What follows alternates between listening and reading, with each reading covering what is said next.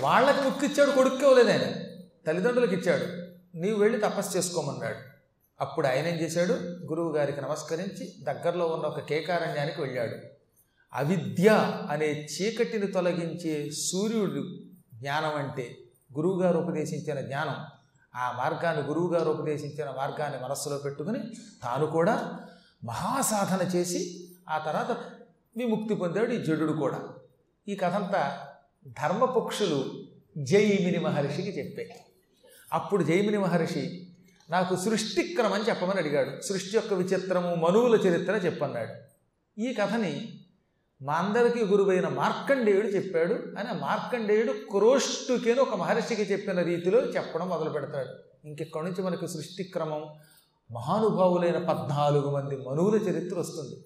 ఆ మనువులలో రాబోయే మనువు సావర్ణి మనువు అనమాట ఆ సావర్ణి ఎనిమిదో మనువు అతని చరిత్రే దుర్గా సప్తశతి. ఈ విధంగా మనువుల చరిత్రలో భాగంగా సప్తశతి కూడా వస్తుంది. కాబట్టి తక్కిన ఇరవై ఒక్క రోజుల కార్యక్రమం ఉన్నది. శ్రద్ధగా వస్తే అత్యంత పవిత్రమైన కథలు ఉంటాయి. అందులో తప్పక వినవలసిన చరిత్రలో మూడు కథలు మాత్రం వినాలి. ఒకటి స్వారోచష మనువు రెండవ మనువు వరూధిని ప్రవరుల కథ. మూడవవాడు ఉత్తమ మనువు అది కూడా విని తీరవలసిందే. తర్వాత అన్నిటికంటే మించి ఎనిమిదో మరువు సూర్య సావర్ణి మరువు. ఆయన అమ్మవారి పరమభక్తుడు. ఆయన కథ. అన్నీ వినండి. ఇవి మాత్రం ఇవి ఇవి వచ్చే రోజుల్లో మాత్రం పొరపాటు కూడా ఆలస్యం చేయకుండా వినండి. అనేక విశేషాలు వివరించారు. దత్తాత్రేయుడి చరిత్రను వివరించారు.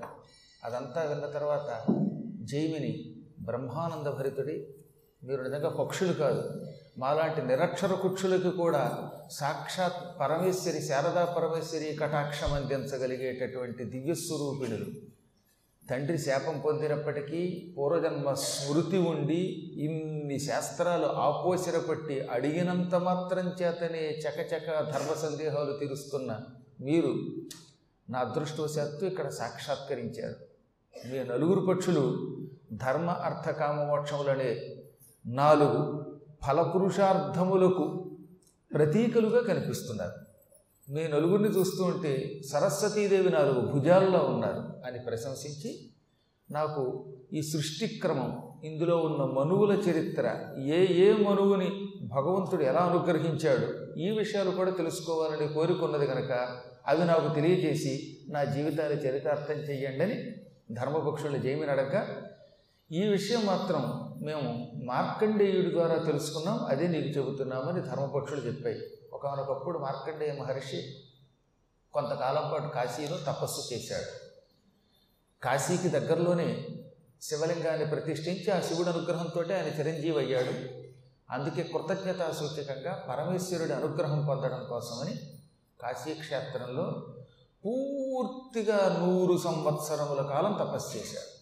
ఆయన చిరజీవి గనక ఎన్ని కల్పములు గడిచినా జీవించేటటువంటి ఆయువు ఉన్నవాడు కనుక ఆయనకి వందేళ్ళు లెక్క కాదు. నూరు సంవత్సరముల కాలం కాశీక్షేత్రంలో గడిపి తపస్సు చేస్తే అప్పుడు ఈశ్వరుడు వెచ్చుకుని ఈ రోజు నుంచి సకల శాస్త్రాలు నీ నాలుగు మీద ఉంటాయి. నీకేమీ వెతుక్కోవలసిన అవసరం లేదు. ఎవరు ఏమడిగినా తక్షణం నీ నాలుగు చివరి నుంచి అవతల వాడికి సమాధానం తామనంతా తానే వస్తుంది. సరస్వతి జిహ్వాగ్రంలో వర్తిస్తుంది. సరస్వతి కటాక్షం పొందడం మాత్రం తేలిక కాదు. ధనం ఏదో ఒక రకంగా వరిస్తుందిట. ఎంతో పుణ్యం చేస్తే ఆ పుణ్యం ధనం రూపంలో వరిస్తుంది కానీ వాగ్ధనం రూపంలో అనుగ్రహించదు. వాగ్ధనం రూపంలో మనకి పుణ్యం అనుగ్రహించాలంటే మాత్రం దానికి చాలా ఉపాసన కావాలి. పురాణాల్లో చాలాసార్లు చెప్పారు. ఉపాసనల్లో లక్ష్మీదేవిని పొందడానికి కావలసిన ఉపాసన చేయడానికి ఎక్కువ నియమాలు ఉండవట. ఎందుకంటే సహజంగా లక్ష్మీదేవి కరుణా స్వరూపిణి సంపదిస్తుంది అన్నం ఇస్తుంది అనుగ్రహిస్తుంది గృహాలు ఇస్తుంది కానీ వాక్కుని మాత్రం అంత తేలిగ్గా ఇవ్వదు. ఎందుకంటే వాక్ అనేది ఎంతో సంయమనముతో ఉపాసన చేసి పొందదగినటువంటిది. ఇంద్రియ నిగ్రహం కలిగిన వాడికే వాక్కు వస్తుంది. ఇంద్రియ నిగ్రహం లేకపోతే వాక్కు తనంత తానే వదిలిపోతుంది. ఎంతోమందిని చూడలేదటండి. అన్నీ బాగున్న రోజుల్లో బాగా చదువుకునే ఆ వాక్కుతోటి పిచ్చివాగుడు వాగితే రాముడిని తిడితే కృష్ణుడి తిడితే వేదాలన్నీ తీస్తే ఎగిరిపోయిన వాళ్ళు ఎంతోమంది ఉన్నారు. నేను కూడా చూశాను. పురాణాలు చెప్పడమే కాదు. గోవుల్ని ఎవడు నిందిస్తాడో? భగవత్ స్వరూపులైన గురువుల్ని ఎవడు నిందిస్తాడో? ప్రజలకి తన వాక్కుతో ఎవడు కష్టం కలిగిస్తాడో? భగవంతుని అవతారాలను ఎవడు నిరంతరం నిందిస్తాడో? అటువంటి వాణ్ణి సరస్వతి తనంత తానే విడిచిపెట్టి వెళ్ళిపోతుంది. తర్వాత వాడు భ్రష్టుడైపోతాడు.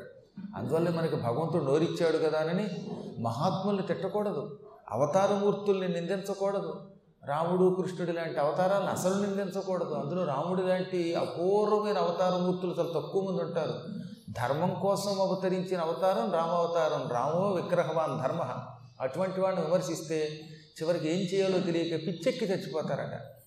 తనాలి రామకృష్ణుడు చెప్పాడు వాక్కుని సక్రమంగా వినియోగిస్తే కైవల్యం ఇస్తుంది. వాక్కుంది కదా అని రెచ్చిపోయి అనకూడని మాటలంటే ఘోర నరకం ప్రాప్తిస్తుంది. జిహ్వాగ్రే స్వర్గం అస్తి చ స్వర్గ అస్తి. నీ నాలుగు చివరే స్వర్గం ఉన్నది ఆ జిహ్వాగ్రంలోనే నరకము ఉంది.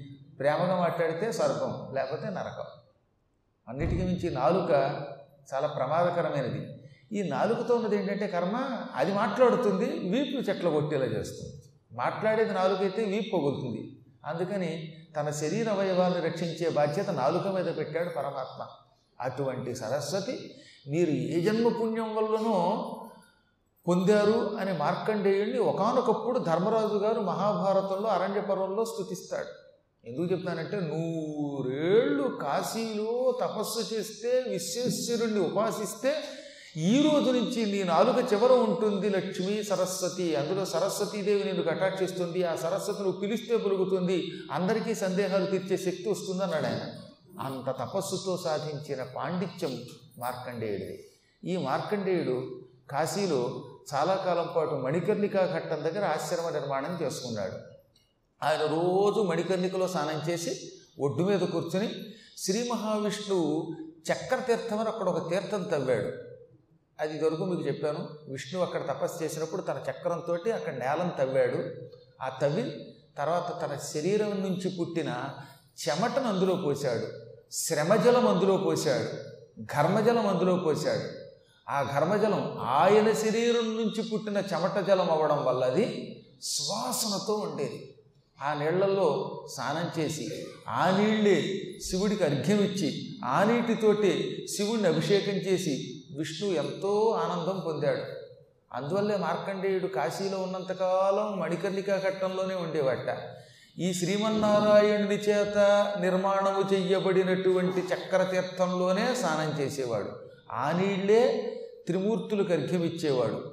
ఆ నీరే సంధ్యావందనానికి వాడేవాడు. ఆ నీటితోటే ఈశ్వరాభిషేకం చేసేవాడు. అక్కడ అలా కొంతకాలం ఉన్నప్పుడు క్రౌష్టుకి అని పేరు కలిగిన ఒక మహర్షి వచ్చాడు. ఈ క్రౌష్టికి బ్రహ్మ మానసపుత్రుడు. ఆయన పలికితే నోట్లోంచి ముందు ఓంకారం వచ్చేదట. ఆయన ఏం మాట్లాడినా ఓం అని వచ్చి తర్వాత మాట్లాడేవాట ఆయన. అన్నం పెట్టు అనాలనుకోండి సహజంగా మనందరం అన్నం పెట్టబోయి అంటామా లేదా ఇంట్లో? కానీ ఆయన అన్నం పెట్టు అంటే ముందు ఓం అని ఒక శబ్దం వచ్చి ఆ తర్వాత అన్నం ప్రసాదించండి అని వచ్చేదట. వస్త్రం ఇవ్వండి అంటే ముందు ఓంకారం వచ్చి తర్వాత వస్త్రం ఇవ్వండి అనే మాట వచ్చేది. ఇలా ఆయన ఏం పలికినా నోట్లోంచి ఓం వస్తుంది కనుక ఆయనకి క్రోష్టుకి అని పేరు పెట్టారు. ప్రణవపూర్వకముగా పలుకువాడు అని అర్థం. ఓంకారపూర్వకంగా మాట్లాడేవాడు ఆయన. ఇది చాలా కష్టం. మనం అప్రయత్నంగా మాట్లాడుతున్నప్పుడల్లా ప్రతి శబ్దమునకు ముందు ఓంకారం ఎలా వస్తుంది? ఈ పూట నేను గుళ్ళో ప్రదక్షిణ చేస్తున్నాను అనో మాట అంటే దానికి ముందు ఓంకారం వచ్చి చేరుతుందిట. ఈ పూట నేను స్నానం చేస్తాను అనగానే మళ్ళీ దానికి ముందు ఓంకారం చేరేదిట ఓం నేను ఈ పూట స్నానం చేస్తాను. ఓం నేను ఈ పూట అన్నం తింటాను. ఓం వస్త్రాలు ధరిస్తాను. ఇలా ఆయన ఏ వాక్యం పలికినా ఆ వాక్యమునకు ముందు ఓంకారం వచ్చేది. అటువంటి అపూర్వమైన శక్తి ఆయనకి ఎలా వచ్చిందంటే ఉపాసనా బలం వల్ల వచ్చింది. నిరంతరం ప్రణవం ఉచ్చరించేవాడికి పాపం ఉండదు. నిత్య ప్రణవోచ్చారణ చేసేటటువంటి వారి కంటే పుణ్యాత్ముడి ప్రపంచంలో ఉండడు. ఎందుకంటే ఓంకారం ఈ చరాచర జగత్తుకు మూల కారణం. ఓంకారం సమ సమస్త మంత్రాలకి ఆధారం. అటువంటి ప్రణవము అప్రయత్నపూర్వకంగా పలకటం వల్ల ఆయనకి క్రౌష్టుకి లేక క్రోష్టుకి లేక క్రోష్టి అని పేరు వచ్చింది. అంతటి గొప్పవాడు వచ్చి మణికర్ణికా ఘట్టంలో ఉన్న మార్కండేయుడి పాదాలు పట్టుకుని ప్రభు నాకు సృష్టి రహస్యాలు మనువుల చరిత్ర చెప్పన్నాడు. అప్పుడు మార్కండేయుడు ఆయనకి చెప్పాడు ఆనాడు మార్కండేయుడు క్రోష్టుకి చెప్పిన రహస్యములు ఈనాడు మీకు నేను చెబుతాం అని ధర్మపక్షులు జైమినికి చెప్పాయి. నిజానికి ఈ పురాణములకు మార్కండేయ పురాణం అని పేరు రావడం వెనకాతలు ఇది కూడా మూల కారణం. ఎందుకంటే మొత్తం పద్నాలుగు మంది మనువుల చరిత్ర సృష్టిక్రమము యథాశక్తిగా చూసి చెప్పాడు మార్కండేయుడు. మార్కండేయుడు ఎన్నో సృష్టిలు చూశాడు. ఎప్పటికప్పుడు విష్ణువు పొట్టలోకి వెళ్ళాడు. ఆ గర్భం లోపల ఏం ఏం జరుగుతుందో చూశాడు. ప్రళయములు చూశాడు. ప్రళయం చూడడం చాలా కష్టం అండి సృష్టిని చూడడం పర్వాలేదు కానీ పిల్లలు పుట్టడం చూడొచ్చు కానీ సర్వనాశం అయిపోతున్న లోకాలను చూడడం చాలా కష్టం. నూరు సంవత్సరముల పాటు ప్రపంచమంతా అగ్నివర్షం కురుస్తుంది ఈ ప్రళయకాలానికి ముందు. ఇప్పుడున్న ఈ కలియుగం నాలుగు లక్షల ముప్పై రెండు వేల సంవత్సరాలు దాటాక యుగాంతం అవుతుంది. ఆ యుగాంత వేళ ఏకధాటిన వంద సంవత్సరములు నిప్పులు కురుస్తాయి పైనుంచి కిందకి. ఎలాంటి నిప్పులు? చండ్ర నిప్పులు భయంకరమైన నిప్పులు కళపళలాడిపోతున్నటువంటి పైనున్న సూర్యభగవానుడే దిగొచ్చి పడ్డాడా అన్నట్టుగా ఉంటుందిట. ప్రచండ భానుడు సూర్యుడు నిప్పు రూపంలో పడ్డట్టుగా ఉంటుంది. ఇప్పుడే మనం చూస్తున్నాం కదండి వేసవికాలం లేదు వర్షాకాలం లేదు. సూర్యుడు మధ్యాహ్నం పూట తీవ్రమైన వేడిని వెదతొల్లుతున్నాడు అటువంటి సూర్యుడు నేల మీద పడితే ఏమవుతుందో ఒకసారి ఆలోచించండి. అంత భయంకరంగా మండుతున్న సూర్యుడు వచ్చి నేల మీద పడితే ఎలా ఉంటుందో? అలాంటి నిప్పులు నూరేళ్ళు కురిస్తే ఈ భూమి మొత్తం ఎర్రని అగ్నికోళం అయిపోతుంది కాలిపోతుంది బూడిదైపోతుంది. ఆ తర్వాత ఏమవుతుంది? మరి వెయ్యి సంవత్సరములు వర్షం కురుస్తుంది. నూరేళ్ళు నిప్పుల వర్షం అయితే వెయ్యేళ్ళు జలవర్షం కురుస్తుంది. ఈ వెయ్యేళ్ళ జలవర్షంలో ఈ కాలిపోయిన భూమి అంతా మళ్ళీ ముద్దయిపోతుంది. అలా వర్షం కురుస్తూనే ఉంటుంది కురుస్తూనే ఉంటుంది కురుస్తూనే ఉంటుంది భయంకరమైపోతుంది. అప్పుడు ఈ భూమి ఉండదు అగ్ని ఉండదు ఏం ఉండవు. నీరు ఆకాశం తప్ప ఇంక ఏ భూతము ఉండదు. అలాంటి ప్రళయకాలంలో ఈ లోకాలు నాశనమవ్వడం ఈ గోళములన్నీ భగవంతుని నోట్లోకి వెళ్ళడం ప్రాణులంతా ఆయనలో ఐక్యమైపోవడం ఇవి ఎన్ని పర్యాయాలు చూశానో లెక్కలేదన్నాడు మార్కండేయుడు. అనేక ప్రళయములు చూశాడు ఆయన. ఒక ప్రళయం చూడటమే కష్టం అంటే ఇన్ని ప్రళయాలు చూశాడంటే ఎంత గొప్ప ఇవో ఆలోచించండి. అనేక కల్పములు చూశాడు ఆయన. అందుకే ఆయన నీకు ఈ సృష్టి క్రమాన్ని చెబుతానని చెప్పగలిగాడు. చెప్పడం రెండు రకాలు. చదివి చెప్పడం అప్పుడు అనుభూతి ఉండదు. చూసి చెప్పడం అనుభూతి వస్తుంది అప్పుడు. కాశీ గురించి చెప్పమంటే ఊరికే పుస్తకంలో చదివి చెప్పిన వాడికి ఏమో అర్థమవుతుంది? పుస్తకంలో ఏమనుంటుంది ఉంటుంది? కాశీ ఉంది గంగ ఉంది అక్కడ ఫలానా చోట విశ్వేశ్వరుడు ఉన్నాడంటే ఆ ఫలానా చోట ఎక్కడో వీడికి తెలియదు అదే వీడు ఎన్నో పర్యాయములు కాశీ వీడు చూసి వస్తే ఆ అనుభూతి మనస్సులో ఉంటుంది కనుక దాన్ని అందంగా వర్ణించగలుగుతాడు. అందుకే ప్రత్యక్ష పురాణం పరోక్ష పురాణం అని ఉంటాయి. ఇవాళ చాలామంది మనం పరోక్షమే తప్ప ప్రత్యక్షంగా చూడడంలా. ఆనందమే పరబ్రహ్మం అంటాడు. ఈ ఆనందం అంటే ఒకటి వీడు ఎప్పుడైనా అనుభవిస్తేగా వీడి ఆనందం ఎంతసేపు? తిండి వల్ల నిద్ర వల్ల వస్త్రాల వల్ల భోగముల వల్ల వచ్చిన ఆనందం. కానీ పరబ్రహ్మ ఆనందం మామూలు ఆనందం కాదు. నిజంగా పరబ్రహ్మను చూడగలగాలి భగవంతుడు చూడగలగాలి అప్పుడు వచ్చే ఆనందం వేరు. చూసావా? అని మీరు అడిగితే నేను ఎన్నో పర్యాయాలు చూసి ఆనందం అనుభవించి చెప్పగలుగుతాను. అందుకే నాకు ఈ ఆనందం కలుగుతుంది.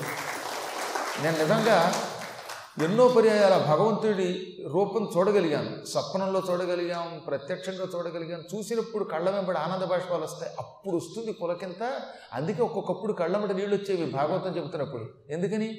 ఆ రూపం ఇదివరకు కూడా చూపించాడు ఆయన. ఇప్పుడు పురాణంలో చూపిస్తున్నాడు ఆయన. మీకు వస్తుంది అనుభూతి అనుభూతి ధ్యానం చెయ్యగా చెయ్యగా భగవంతుడి గురించి ఆలోచించగా ఆలోచించగా ఏదో రకంగా వస్తూనే ఉంటుంది. ఈ మధ్యకాలంలో చాలామంది పిల్లలు కూడా చెబుతున్నారు పురాణం విన్నాక సంపూర్ణ భాగవతం విన్నాం భారతం విన్నాం సంపూర్ణ హనుమద్వైభం విన్నాం. హనుమద్వైభవం విన్నప్పుడు మాకు రాత్రంతా హనుమంతుడే కల్లో కనబడ్డాడు.